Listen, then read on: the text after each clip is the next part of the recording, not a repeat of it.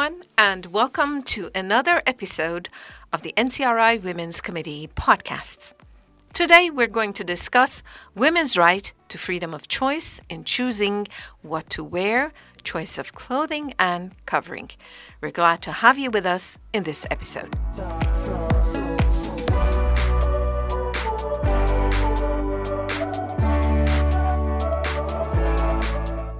As we know, this topic has been contentious issue in Iran for many years, with a mandatory hijab being enforced by the mullahs regime after the 1979 revolution, and especially considering the recent uprising in Iran sparked by the death in custody of a young woman for flouting the mandatory dress code.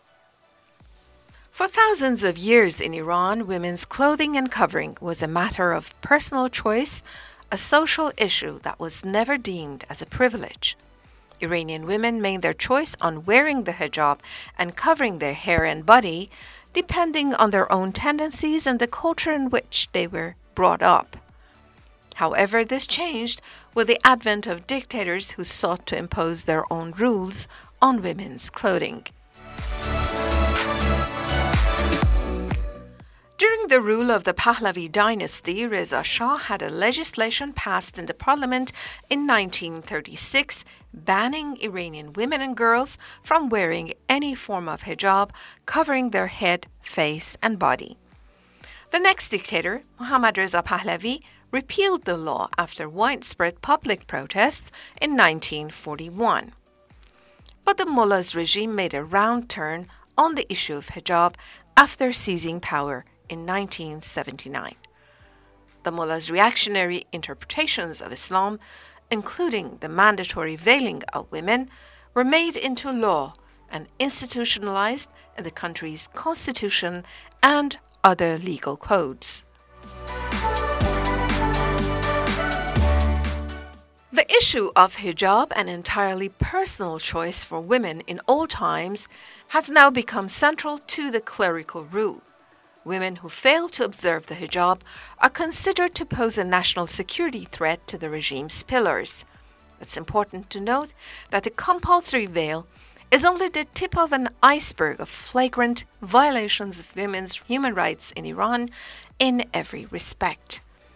This is why women in Iran have been fighting for the overthrow of the entire clerical regime and its religious tyranny that intervenes even in the most minute details of their everyday life and tightens their breathing space in social atmosphere.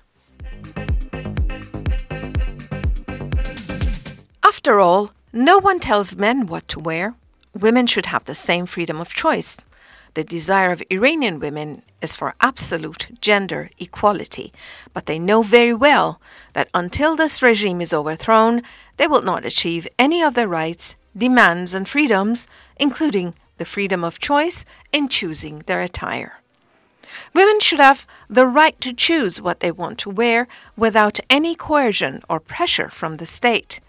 The issue of what a woman wears should always remain a matter of personal choice. But Iranian dictators have always dictated to women what to wear. Whether it was the Pahlavi dynasty or the current regime, women's clothing and covering have been used as a tool for oppressing women and imposing the will of the state on them.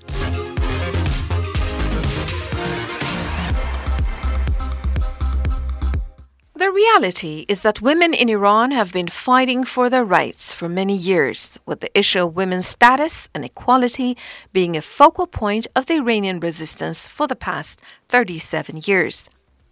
In 2006, Mrs. Maryam Rajavi, the NCRI president elect, proposed a 10 point plan emphasizing women's rights, including complete gender equality in the realms of political, social, cultural, and economic rights, and equal participation of women in political leadership, abolishment of any form of discrimination, the right to choose one's own clothing freely, and prohibition of all forms of exploitation against women under any pretext.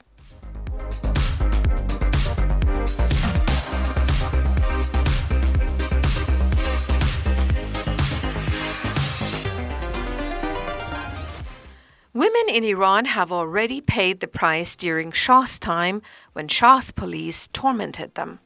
They paid the price in 1988, they paid the price in 2019, and they pay the price today.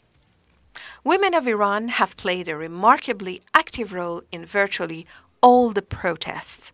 Not only have they said no to the compulsory veil, but also the compulsory religion and the compulsory rule of the mullahs.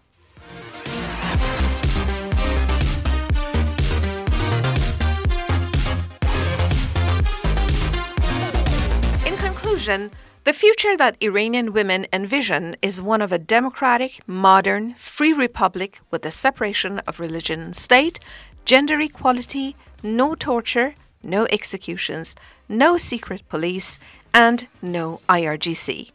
They say, with or without hijab, let's all go for a revolution. Thank you for joining us for this episode of the NCRI Women's Committee podcasts.